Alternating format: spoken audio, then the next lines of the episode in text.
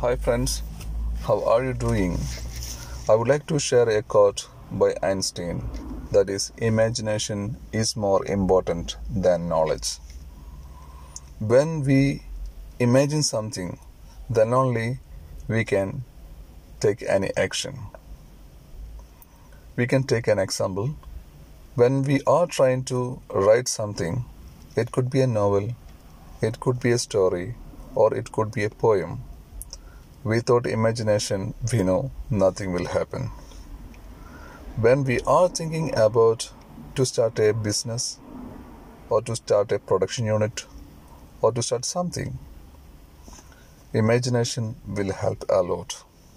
I can say imagination stimulate to do an action. When I am talking about that, I have a small doubt. That is, if I have a lot of imagination without a knowledge, how can I fulfill my dreams? I always think to start a business. Without deep knowledge of that, how can I start? So, I can say knowledge also is more important factor in our life. But still I have doubts about that. That is which one is more important factor imagination or knowledge? So i need a help from our group.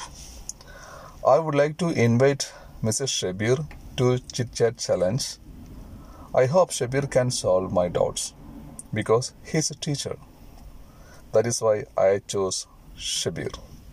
Thank you